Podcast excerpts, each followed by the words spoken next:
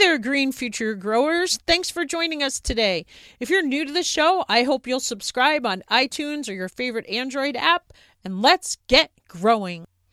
Get your copy of the Organic Oasis Guidebook available today from Amazon for just $26.95. And it's got 12 lessons designed to help you create your own organic oasis.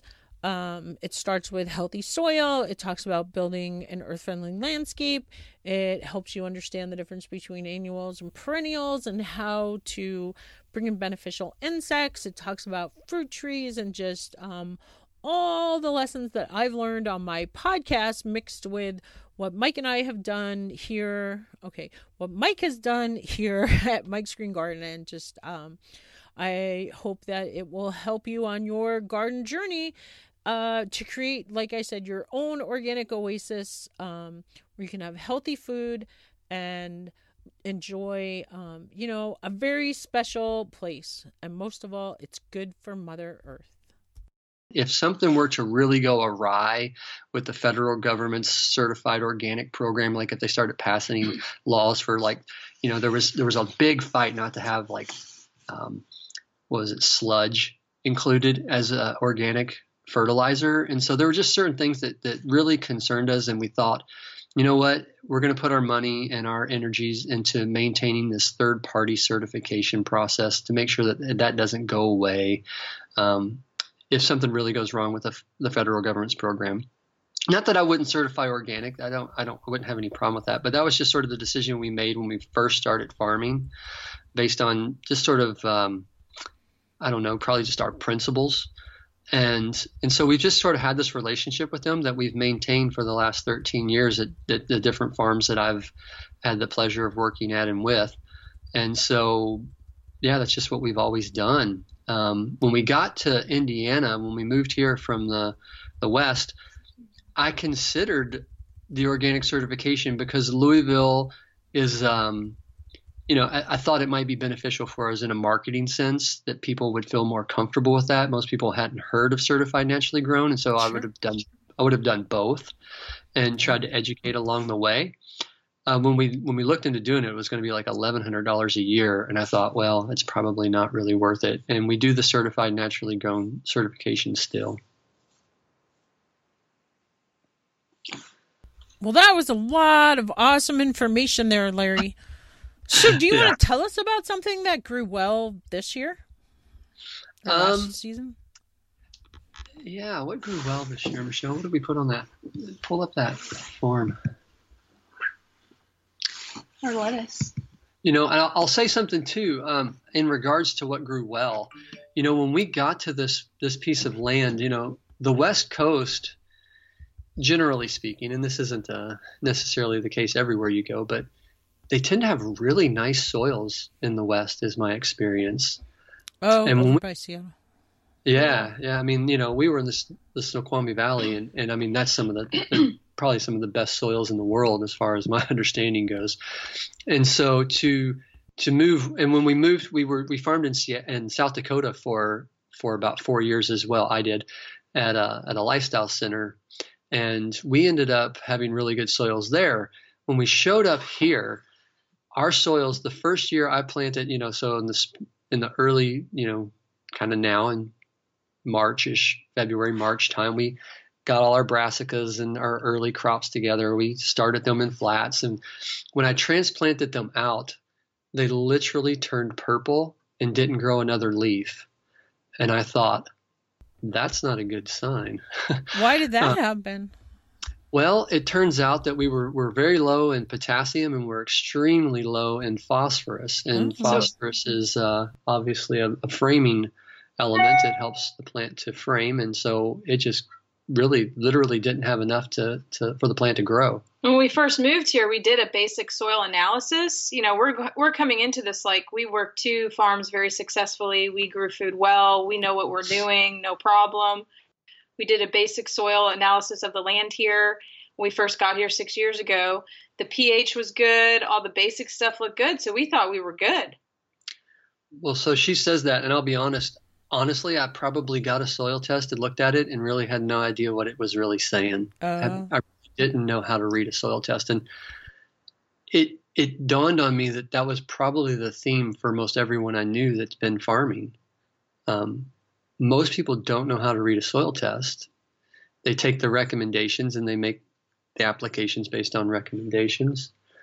And, you know, largely they're just getting recommendations for how to grow a plant. So, what I mean by that is you're not remedying any problems in the soil, imbalances or any problems like that. They're saying, oh, you're going to grow corn or you're going to grow a vegetable garden. This is generally the amount of nitrogen, potassium, phosphorus you need to make that plant grow.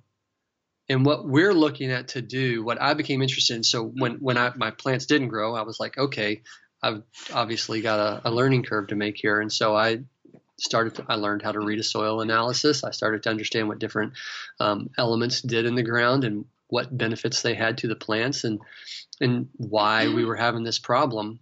And so it was a, it was a really big learning curve and it kind of not that I think that soil analysis are the end all be all, but it's certainly a, it should be a tool in our toolbox to help us along the way. And so after that, I said, okay, so we have very low organic matter. We're about a 1.5 organic matter. If you know anything about biology, if you are not above a two, you really have your, your biology on a starvation diet. Um, it's really difficult to build biological life in the soil when you're when you're low in organic matter, and so you you find yourself in a real dilemma. And so we found ourselves in this dilemma, and this really is what pushed me to kind of learn how to what I would say what how to actually farm or how to garden. Um, before I was a hard worker, and we did basic principles of what would be considered organic farming. You know, put compost down. You know, you add some nitrogen, and you know you lime the soil periodically, and you really, I would say, you kind of shotgun approach it. Um, you kind of know the generals, and you you kind of just apply them liberally, and or you know as you feel you need them and you talk to people and they're like oh yeah that's that seems like a, a, deficiency in this so add a little boron or something. And and so you you kind of are just sort of winging it as has been my experience and most gardeners i talk to or farmers that i talk to that tends to be where they come from. And so as i started learning things i thought okay um, this is much more complex than i had ever really understood. I mean soil biology um, soil chemistry is a is a very very complex subject, and um, you know I often relate it to if you were a mayor and you had a city that was divided by a river, and you needed to get you know commerce from one side of the river to the other, you know families lived on that side, families lived on the other side. They need to have contact with one another, and you want to build a bridge to get from one side of the river to the other. Would you want someone to build the bridge that didn't know basic physics? the obvious answer to me was no. But yet, one of the most important things we do in life, eat, we don't necessarily expect the farmers to, to know how to do it the same way the bridge builder would know how to build a bridge.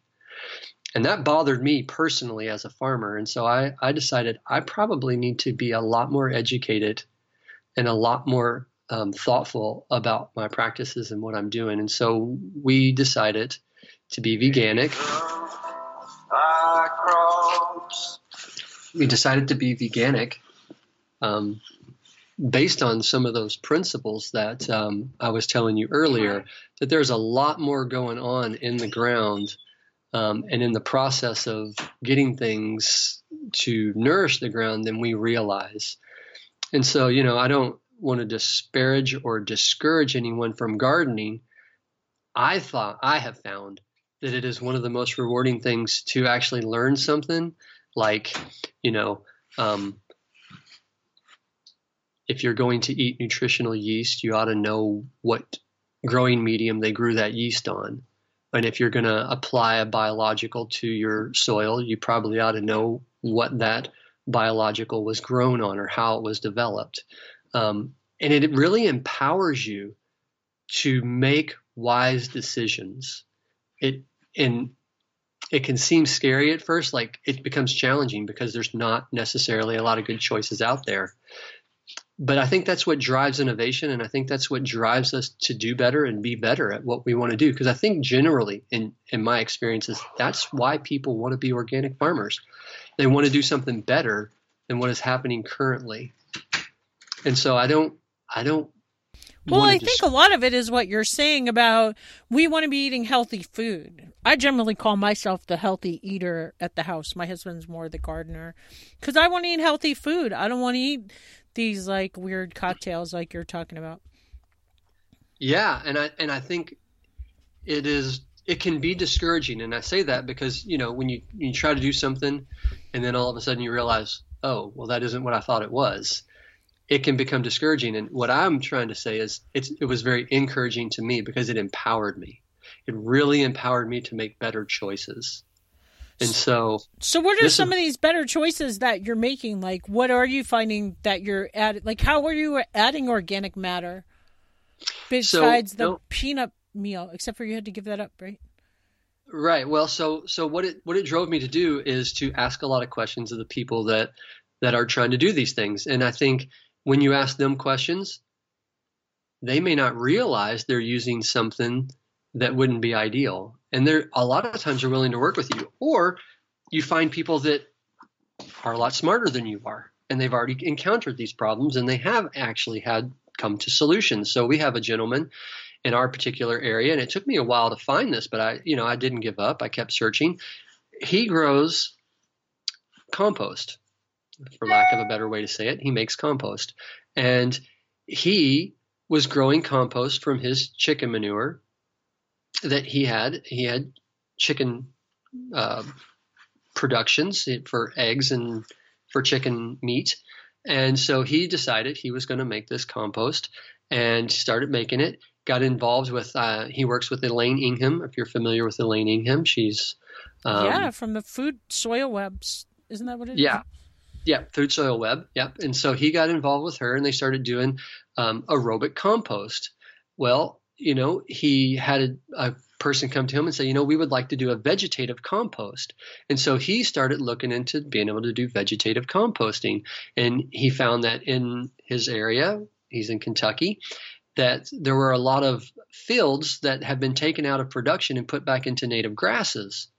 And so he started harvesting these native grasses to make compost when he would send his analysis into the soil food web to have them do the analysis about his biological counts and what was going on with his his compost, it turned out that his highest biological numbers were coming from his vegetative compost and not from his manure based compost.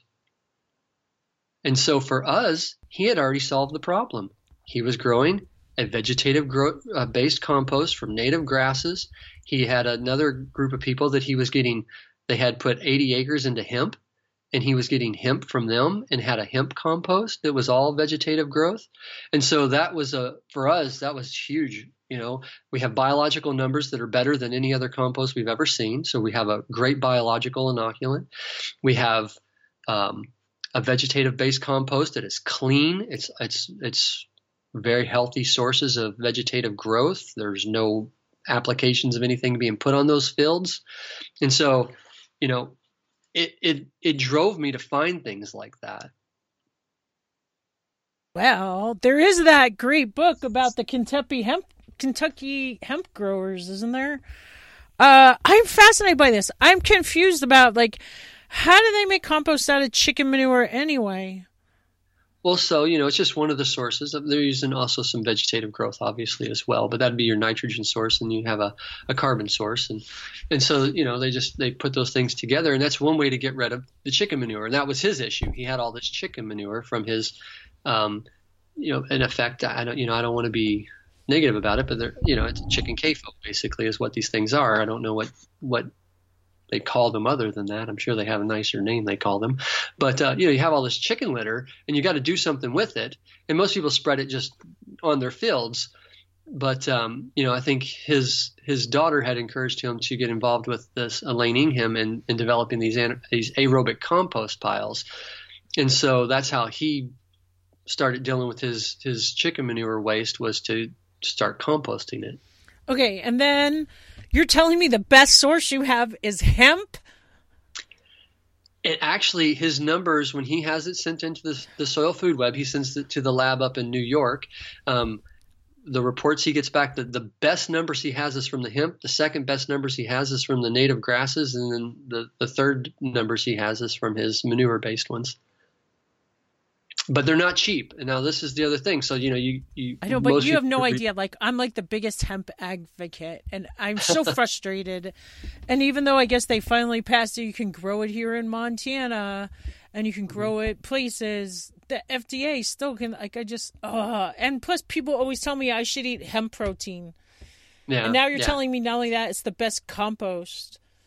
Well, you know, it, it, has, you know, every plant. And so when I say the best, you know, they have the highest numbers. Sure. Now, diversity, there's diversity, and then there's also different specific biologicals that we understand are nitrogen affixers, or they may be. A, now we have ones that can can mine phosphate and potassium, and so you know, it's not just uh, a random. Uh, mostly, it is a random shot of just okay. Let's get as many different, the, the highest diversity that we can get, and that's good. That, that's one approach to biological agriculture. But then the the other thing is, is you want to make sure that you have good numbers of the the biology that actually is going to um, help you with the stuff that you're maybe deficient in, or or that you want to to mine from the soil effectively. Um, something else to consider is there's there's anaerobic, aerobic, and then there's also a biological. Um, not a I can't remember the name off the top of my head, but uh, there is a form of biology that can survive in both. And so you know there's there's all these different biological. Some are good, some are bad, and so you know there's there's a lot that we don't know. Uh, for all that we know, I mean we we know very very little about biology and the amount of biology there is out there. Um, and we, we really don't know much as far as how plants utilize all these different, um, you know, chemical reactions and, and all that's going on in the process of taking insoluble nutrients, solubilizing them and get them into a plant. I mean, we do know quite a bit, and we can capitalize on the things we know. Obviously, you know um, how all the fungal hyphae is is a benefit, and and how fungi interacts with a plant, mycorrhizae fungi, and you know which families of mycorrhizae fungi work with which which families of plants, and they have these symbiotic relationships, and how we can help facilitate those. And so, you know, all these things are important. Is our chemical structure correctly, um, you know, put together so that our our we have um, good air exchange in the ground, so that we have this this uh, movement and how we can have the gas exchange of nitrogen in the air being affixed into the soils through these biological relationships and then how that stuff all interacts with the plants you know these are all really intricate complicated things that we think about and so i'm going to come back to the beginning of how this conversation happened okay. and say what grew best on our farm this year after Excellent. saying all that explanation about how nothing worked on our farm at the beginning and what we've done and the education process we've went through to get our soil to effectively be able to produce food. Um, the I think one of the best things that we had this year was um, probably our head lettuce. Um, and that might sound I don't know I don't know what it sounds like to people, but I really enjoy growing head lettuce and we really struggled to grow a decent head of lettuce on this farm. We could do great with salad mixes, and we we have a proprietary blend of salad mix that we do. Um, but I really struggled with doing head lettuces, and a few years ago we had a good bunch of head lettuce, but it was just it, it was inconsistent, and so.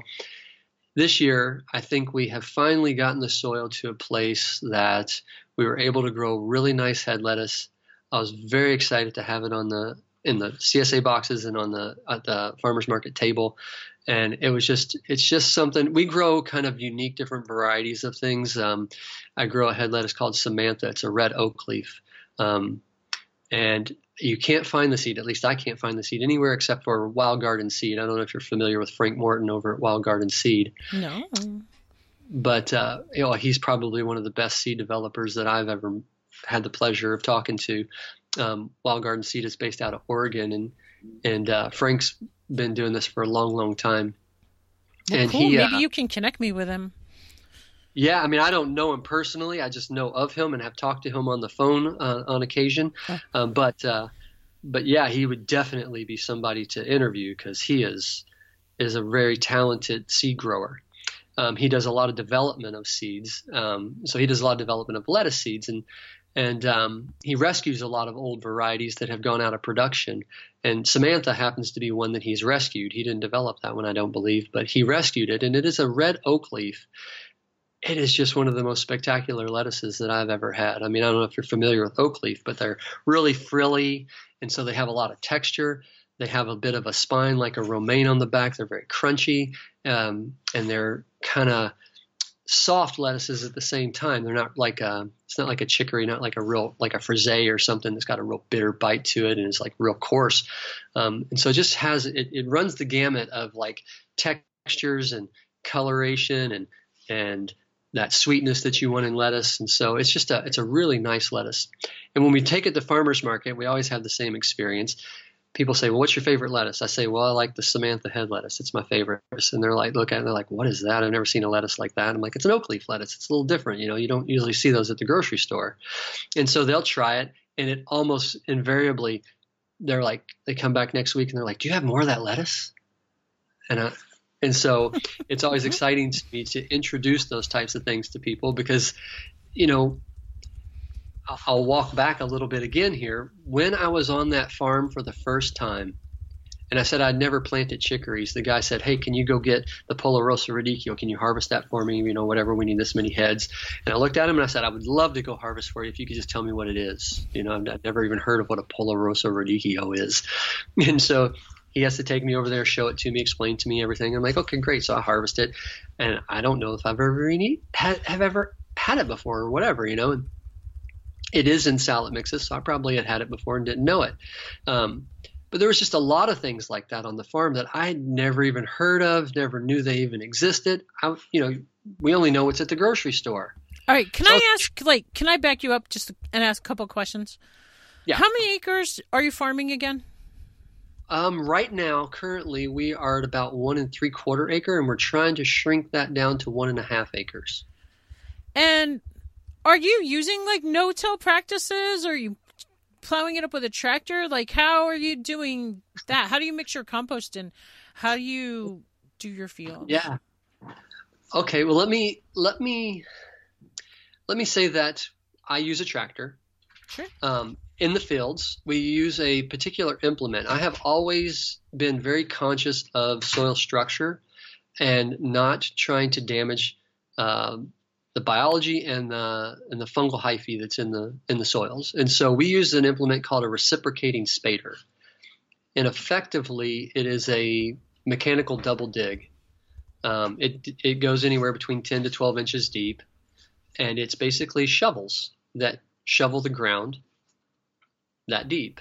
And so it I've... leaves a very large a very large crumb structure, so we don't do as much damage to the ground.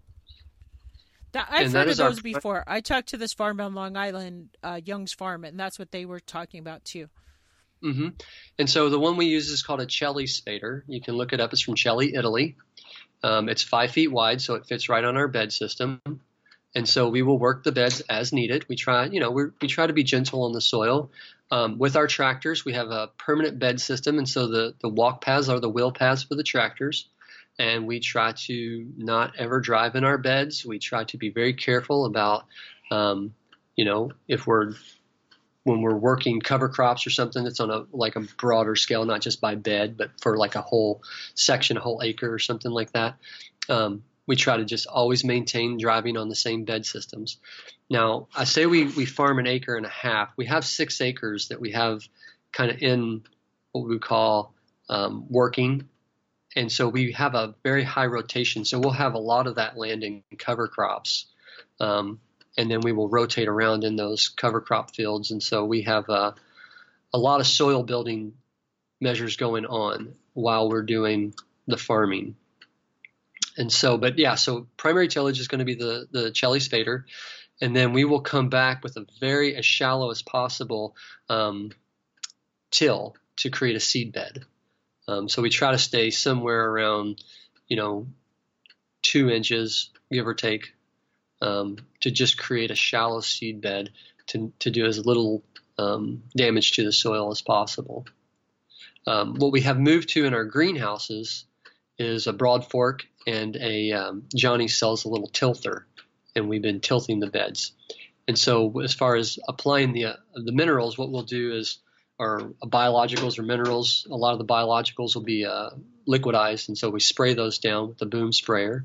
Um, and as far as the mineral or, or, compost, we've been putting that down by hand, and so we will just fill up. We we mix it up as whatever we we need, um, and we will spread that by hand with five gallon buckets. Um, we are we just bought a a, um, a Gandy drop spreader this this last fall and so we're going to try and see if we can speed that process up a little bit by using a drop spreader um, to apply those things in the future. No, it's just the two of you, Michelle and you. Yeah, mostly. I mean, every now and then we have someone come out and volunteer, but yeah. So my my goal when we started this farm was that to have a practical working model for a couple.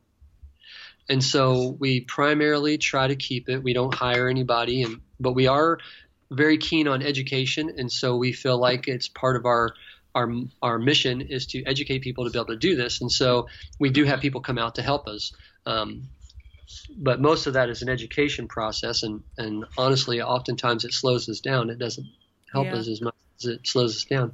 Uh, I, I do have um, two times a year that we do farm dinners. Also, we haven't had any children of our own. We love children, so we invite um, CSA members, different family members uh, to come out, and I do a four course meal using farm fresh ingredients. And that's a way that we get the community and families and children out here on the farm too, which we love to do. So we do that twice a year. But to answer the question is, is yeah, primarily, basically, it's just me and Michelle who who run the farm. Sure. Uh, well, that sounds like a lot of work. Like, do you have like um, I don't know. Well, let's go to the next question. What are you excited to try next year? Because we're already at like 80, 90, almost 90 minutes. Yeah. Um, what are you excited um, to try next year? I just want to add really quickly. Yeah, we make sure to take one day of rest. We do no work on Saturday. It's our Sabbath. So one day a week we do no farming, and that helps us to recoup for the other six days that we labor pretty hard. But sorry, you can ask that next question again. No, I'm glad you threw that in there. Yeah. I was wondering about your Sunday market. I was like, do these guys ever take a day off? But yeah, Saturday, got it. So we, we keep a traditional uh, Sabbath, which would be from uh, Friday night to Saturday night. That's our day of rest. Um, so um, as far as what we're excited about next year, um, yeah. So um, what are we doing next year? What are we doing? I'm really we got a, excited. We, got a, we actually got a backhoe. Uh, do you want to say what's your? We're we're adding fruit trees onto the farm, which we've been wanting to do since the beginning of the farm six years ago. But there were so many issues with our soil, we thought it'd be better to wait until we got a handle on on that. And we feel that we're ready to take on the challenge of some fruit trees now. So we have about 21 fruit trees coming to be planted this spring. That's coincidental. My goal for this year on a much smaller scale is to incorporate more fruit. Like I planted raspberry beds last year because my raspberries died and then I am bound and determined to plant some blueberries and make them successful. But we kind of have a small orchard, like 14 trees. So I can totally understand that. Yeah, so Michelle's excited about the fruit trees this yeah, year. and we're going to also try to do to run some underground irrigation. Uh, we are always trying to find time and ways to save time, and we spent many hours moving drip tape and um, hoses and connectors all around the field. And so we're going to work on getting some underground irrigation in place this year to save us a lot of time. So we, we bought a backhoe. That's why I was saying we bought the backhoe. We're gonna we're gonna try to put some systems in place to that are that are time saving. Um, and so you mentioned, yeah, it's a lot of work for two people, and I think a big part of making it work is to try to find very effective systems that that really are able to save your labor, and you can really focus on the things that are most important um, in the in the farming process. And well, so I was the... telling Michelle our backhoe is broke down. We're dealing with it. We got to go deal with the John Deere dealer. What are you going to use your backhoe for? For like what kind of systems? Like, are you going to? Mike kind of built one of those pond type of things, like Jean Martin Fortier talks about in his book. Although I have a feeling our next step is going to be, it probably needs a plastic liner or something. What's going to keep the water in there? I don't know. Clay. Um, so, uh, that's um, yeah. So the backhoe has a couple purposes. So we when we plant trees, we use a method called uh, um, the Grandma White tree planting method, and we do a three foot by three foot by three foot hole, and we do a, a mineralization process through as we layer that back together, and we plant the tree in that. So the backhoe will help us plant the trees a little easier than me digging that hole, and then we also will use it to um, put the ditches in for the um, the underground irrigation. And also, we're going to put in some tile drain this year. We had some drain. We have some drainage issues in the field, and we had a had put some tile drain in last year, and it made such a big difference to get that water um, moving laterally. Uh, we sit on top of sandstone, so water doesn't want to move down very well. Sandstone is a solid rock that doesn't is not permeable, and so water has to move laterally in our fields primarily. And so to add some um, tile drain to get that water to move out of the field and get the the oxygen back into the ground as rapidly as possible. Um, so those are two or three things that we'll use the backhoe for this year. That's going to, in my opinion, probably help us out quite a bit. Sure, and like, what is like burying irrigation mean? Like putting those like wobbly things in? Or like you have like drip tape that's going under the soil? Yeah. like what is it? Yeah. So what we'll do is we'll run a line out to the field so that we have higher pressure out in the field and we have more volume of water out in the field and we'll have spigots um, every 100 feet so that we can have you know when we attach the irrigation you know, it's easier to move it so we can mow. It will not have hoses running from our wash station all over the place out into the field everywhere. It makes it difficult to mow and just manage the weeds and things like that around all these hoses. You don't end up mowing up a hose or something like that. And it, just makes it easier. You walk out to the field, connect it right there at your headers and, and it's all just sort of right there where you're at and you don't have to move hoses around so much and you just it's just, it's Got just going to make. I feel your pain. I know how yeah. it goes. It also helps a lot with winter farming because we have some areas of the field right now that, if you want to inter- irrigate during the winter months and it's a warm day, you irrigate, then it gets cold, you have to drain all the hoses again because you don't want them to freeze and burst, and that mitigates all of that because it's underground, so you don't have to worry about that. Yeah. Excellent. All right. Yeah. Well, what about something that didn't work so well last season or the way you thought it was gonna?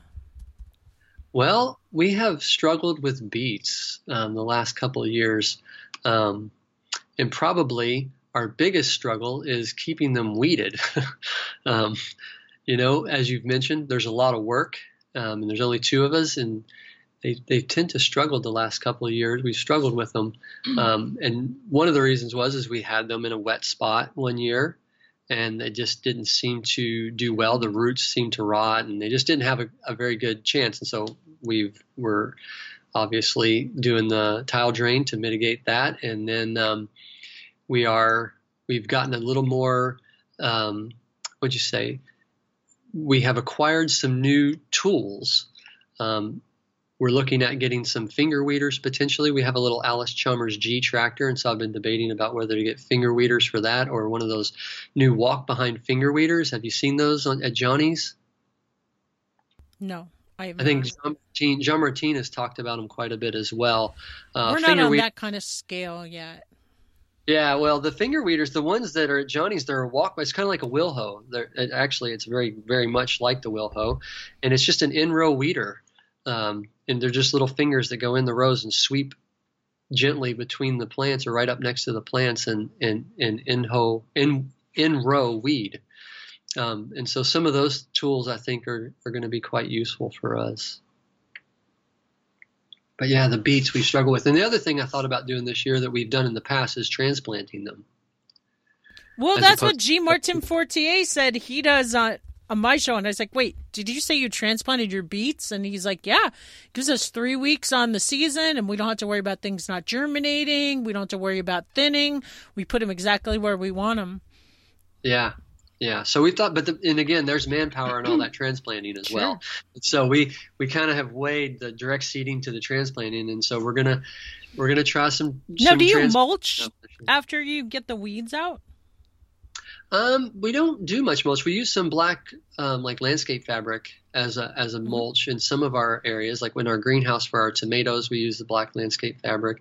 Um, peppers will do it, but as far as like beets and things like that, we've never really done like a a natural mulch. It's been, you know, for the the amount of land that we're doing, and finding a source of mulch that I felt comfortable with mm-hmm. has been very difficult. Sure. Um, we can sometimes get uh, tree trimmings when they, you know, they do the tree trimmings and they'll they'll um, drop them in your yard.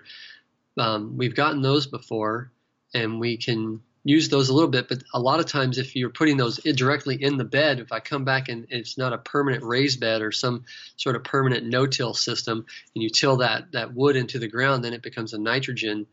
You know, it takes nitrogen to break down that that wood product, and so um, you end up losing nitrogen. So I've been leery to use that directly on the beds themselves. Okay, let's get to the root of things. Uh-huh. What's your least favorite activity to do in the garden? Is there something you got to force yourself to get out there and do? Oddly enough, it's probably harvesting. Which is actually great because the contrast is harvesting is my favorite. So it works out fine. Excellent. I was just going to ask that. I totally understand because harvesting, like picking a salad and harvesting, even Mike's mini farm, are like two different things. And harvesting yeah. can be a chore. It's quite, it can be, to me, it can be quite monotonous. Like, it just seems like beat, beat, clean it off, put the twist tie around it or rubber band, however person does it. And I really, like, I get bored, I guess. I don't know. But hoeing, which everyone would think is like totally miserable, is like my favorite thing to do on the farm. It's like meditation for me. So, Michelle, then what's your least favorite if harvesting's your favorite? My least favorite thing is to move the irrigation around. I absolutely can't stand it. When he's like, go move that irrigation, I'm like, no, not me. I don't want to do it. I don't like doing the irrigation. I love harvesting. I really like weeding too, actually. Um, I have lots of things I think about, listening to the birds. There's so many great things when you can clear your mind when you're doing both of them. So I like doing both. Yeah, I can't actually do either one without a podcast in my ears. but that has made been a big game changer. So I say a lot of times I've spent more time in the garden the last four years than I did in the first twenty one. Mike and I were married. Um, what's the best gardening advice you've ever received? well, you know, it seems maybe cliche at the moment, but bigger is not always better. Um, the first time I learned that was with uh, summer squash. you know, summer squash will grow to be gargantuan, but it's quite nasty if you let it get bigger. And and so uh, totally, I like to harvest my zucchinis when they're like the size of a quarter. That's what yeah. a summer squash is, like a zucchini or something like that. Yeah, right? yeah, yeah, yeah. So zucchini or you know um, a yellow crookneck or something like that. And you know they get a real thick skin if you let them get big. The seeds get totally tough. The the, the flesh of it gets like kind of spongy. It gets really nasty. But if you, like you said, if you get a, a, zucchini when it's you know less than eight inches long, it'll have a thin skin. It's tender. The seeds are tender. Everything about it's delicious. And so that was a real big. Bigger's not always better. But in modern, like more recently, you know, a lot of people grow their farms and they get more and more land in production and it becomes less and less you know it becomes more mechanized it becomes, you become less de- you're more detached Sure. from man- the land. You're a manager of You- people more than you Yeah. are actually farming anymore. Yeah, so you you lose what I considered the the essence of it. You know, I like to put my hands in the ground. I like to touch the stuff. I like to be, um, you know, I think if you get it down smaller and you can manage that small space better, you get higher quality.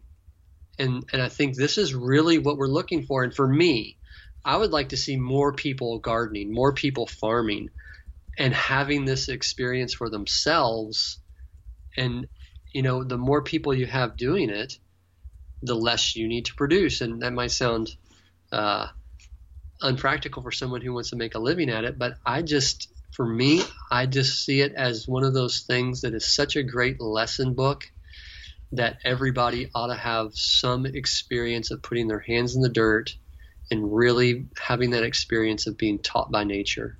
Well, and it's a way of life too. You know, so we want it to be, um, you know, living the agrarian lifestyle. We don't want it to consume us to such a degree um, that it takes away from that. So we've actually downsized over the years, and um, so bigger is not always better in many different ways. I think that's the biggest, the best advice we've gotten over the years. I think And- that's and- great advice. I always tell people start small. Yeah, a good friend of mine said the exact. He said it's a lot cheaper to make mistakes small than it is big. Sure.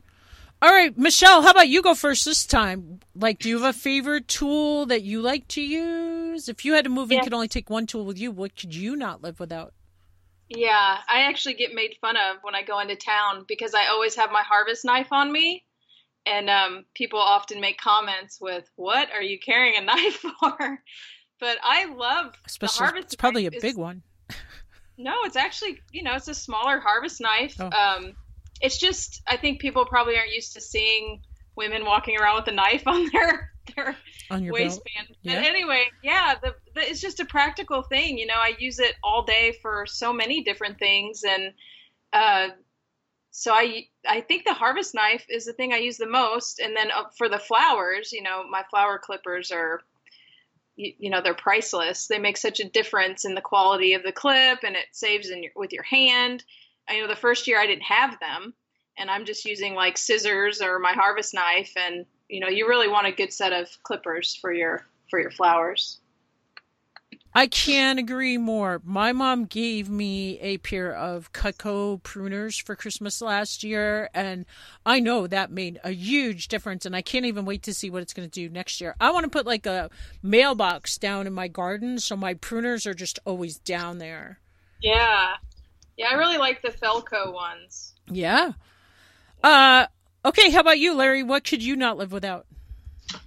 Well, probably. Well, you know, the harvest knife was actually mine, and she she stole it from me. But so I think the uh, probably the wheel hoe. Like I really am a big fan of the wheel hoe. It saves me a lot of time. Walk paths are are quite uh, hard to deal with with a regular hoe, and and it's like a kind of a therapeutic thing for me. I think the wheel hoe.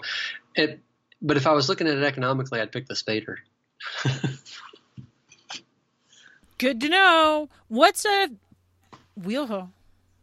What's a wheel hoe? Oh, okay, so wheel hoe is a it's a, a basically a stirrup hoe that has a wheel in front of it and two handles that come off of that, and it allows you to basically do what a hoe would do with two hands, and they can come anywhere from 12 inches wide down to five inches, I believe the smallest ones are, and you can just make really quick work of uh, hoeing with them, and it's a lot less stringent on your your body it's a way to use it as a walk behind instead of you know the way you have to use your your body kind of sideways when you're hoeing this um, allows for you to use both hands behind the hoe when you're using it so it's a lot easier to to use I do think somebody told me about that, and I was like, I'm going to get one of those for Mike. He needs one of those.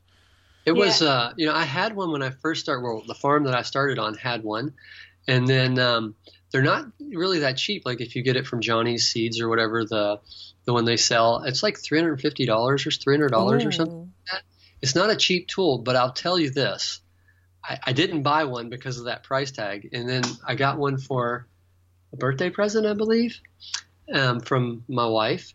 She knew I wanted one, and she splurged and bought me one.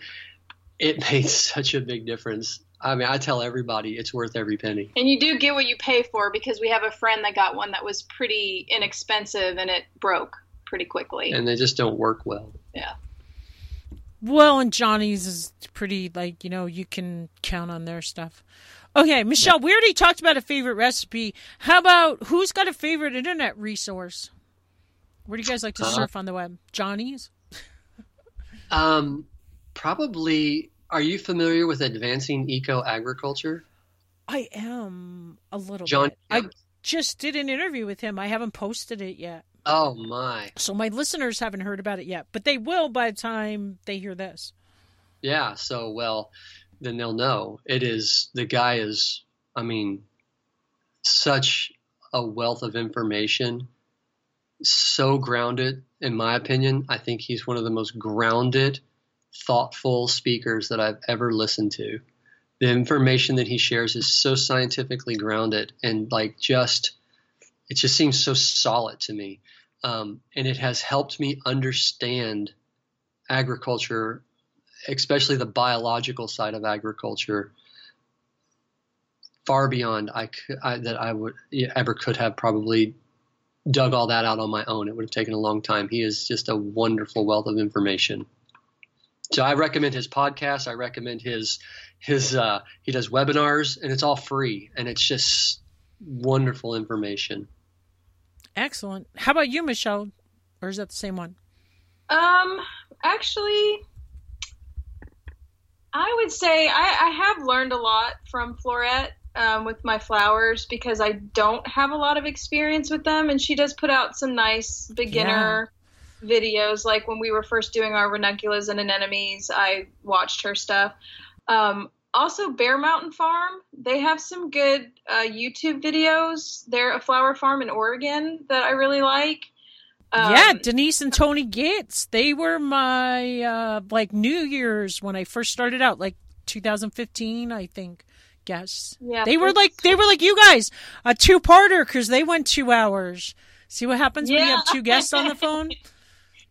Yeah, they're great, and I've I've watched they a lot are. of their YouTube videos on ranunculus and anemones and soaking and all that. you know, they're a little bit more detail oriented flowers, and so we needed that information. And uh, I'm incorporating poppies and snapdragons this year for the first time. I was going to ask you about snapdra- snapdragons. Yeah, the snapdragons it's going to be my first time doing them. I've i seeded them into trays uh, the beginning of january. So they're under lights and they're ready to go out any day now into a greenhouse. So we'll see how they do. My understanding is you know the earlier you plant them the more cold they go through the the big, bigger and better plants you're going to have. So we'll see how they do. Oh good to know. I never heard that before. Okay real quick how about a favorite book Who's got a book? Um, I have to say, uh, my favorite book is probably the Bible. Uh, we study the Bible a lot, so I'm sure Larry'd probably say the same. It's we don't have a lot of free time, um, so yeah, when we bet. do, that's typically what we do together is is study the Bible. There's a, a second book that I, I would name. It's the book True Education. Um, it's by a, a, lady named Ellen G. White. She um, she wrote this book about how ag- agriculture and education should be fundamentally entwined. And so, you know, I, I think that is. Um, I'm gonna have really... to check that out because I believe that too. I think every school yeah. should have a garden. You know, as a teacher, it just kills me. Kids need more time outside. They need to know. There's so many lessons. It's just okay. We got to hurry. Uh, all right, we're skipping business advice. How about my final question? Here we go. Ready? It's a doozy. If there's one change you would like to see to create a greener world, what would it be? For example, is there a charity or organization you're passionate about? A project you'd like to see put into action? Like, what do you guys feel is the most crucial issue facing our planet in regards to the environment, either locally, nationally, or on a global scale? And sometimes I feel like I know what you guys are going to say, and then I'm like, I don't know. They might have a completely different answer. Yeah, it kind of goes along with what we just mentioned with that book. We really feel it's important to teach children about agriculture and the lifestyle of um, the agrarian lifestyle. You know, long days inside, sitting down in classrooms, um, a lot of um, artificial lighting, uh, artificial environments, uh, food that's got a lot of artificial additives. It affects our children in the way that they think. And, you know, we really see kind of an epidemic in a way of childhood diseases, um, whether it be like diabetes or autism or, you know, OCD, ACD, or, um, you know, like uh, food allergies. Attention deficit hyperactivity disorder. Yes. Types of things. And a lot of them are preventable. Yes. And um, we think that there should be in every school, there should be a garden. And part of the education for children should be how to learn to grow food. And in that education, they're going to be experiencing fresh air and sunlight, and they're going to be experiencing nutrition. Um, they're going to be experiencing these principles of health that are really important for our, you know, the growth and health of their minds and their bodies. And so that's kind of where our passion lies. Um, as much as much as we can, we try to educate mothers and fathers and and people to really try to get their children involved in agriculture in some way. So, do we have time for me to answer a different way? We do. Absolutely. Okay. Go ahead, Larry. Okay. So, I was thinking about this question. I think it's a really important question as well. Um, and I agree with everything that Michelle said um, education and using the garden as, a, as an education tool. But specifically to the greener world part, I think that if we could get people to understand the impact that agriculture has on our planet, and even just as far as a, a carbon sequestration, if we would just farm differently, if we could understand how much we could change some of that just through our agricultural practices, and that when we do that, the the disease problems that we have, like most of the diseases in the world that we have are associated, they're self-inflicted, meaning their dietary choices, their sedentary lifestyle choices. It's it's all these things that go along with that. But one of the things we don't think about is that our food is fundamentally deprived of nourishment. And if we had plants, most plants function at about a 30 to 40 percent photosynthetic level. And if we were able to grow plants that were functioning even just above 60%, you know, I don't even want to talk about what could happen to food if we were, if you get somewhere like 90 to 100% photosynthetic functionality. But we end up with foods that are higher in the resveratrols, all the, the secondary metabolites, and we could truly see our food nourishing us in a way that would heal us from a lot of these things that we're dealing with on a global scale. I think reimagining what agriculture can be and what our part in that is to see it happen is probably um, you know i don't think we've even begun to tap the genetic potential of what food can be and if we were moving in those directions i think we would see um, the world be a much greener healthier place for us and our children and everyone really Larry, that was so eloquent. I know my listeners are going to love every minute of this extremely long interview. But since there's two of you, it's going to get broken into two pieces anyway because I could never upload a file this big. Um, so it's actually going to work out great. And we're right at, um, cause my show gets played on Progressive Radio Network on Monday nights mm-hmm. and mm-hmm. it has to be at least 53 minutes. And we're going to get right two shows right? And they can't be more than 58 minutes. So we are right in there. You're each going to get a Monday, uh, although you'll kind of be together. But um, we've got Michelle's great pre chat. And just thank you guys so much for sharing these golden seeds. We have so much in common. And uh, tell everybody how to connect with you and where to get your website. Yeah, so we our website is eastward, like the direction, eastwardgardens.com and we are on Instagram. And you can find us just at Eastward Gardens under the Instagram as well. And yeah, we'd love to connect with everybody out there. Thank you so much for sharing with us this morning. And I'm just so glad, Michelle, we kept going. This could not have been a better interview. It's going to be like 47 pages long. it's 21,000 characters. Uh, and that's what I got down while you were talking. Um, okay, well, I'm hanging up the recorder anyway.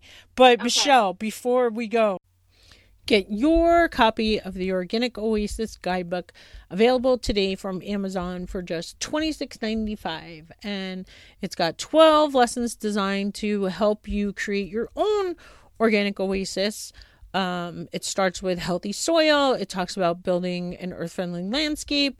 It helps you understand the difference between annuals and perennials and how to bring in beneficial insects. It talks about fruit trees and just um, all the lessons that I've learned on my podcast mixed with what Mike and I have done here. Okay, what Mike has done here at Mike's Green Garden, and just um, I hope that it will help you on your garden journey uh, to create, like I said, your own organic oasis um, where you can have healthy food and enjoy, um, you know, a very special place. And most of all, it's good for Mother Earth. Hey there, green future growers. Would you like your friends and neighbors to create an organic oasis too? Would you like others in your area to learn about earth friendly practices for their gardens and yards? If so, we would love it if you would share the Organic Gardener podcast with your local community or college radio station today. Thanks again for listening, and remember grow local.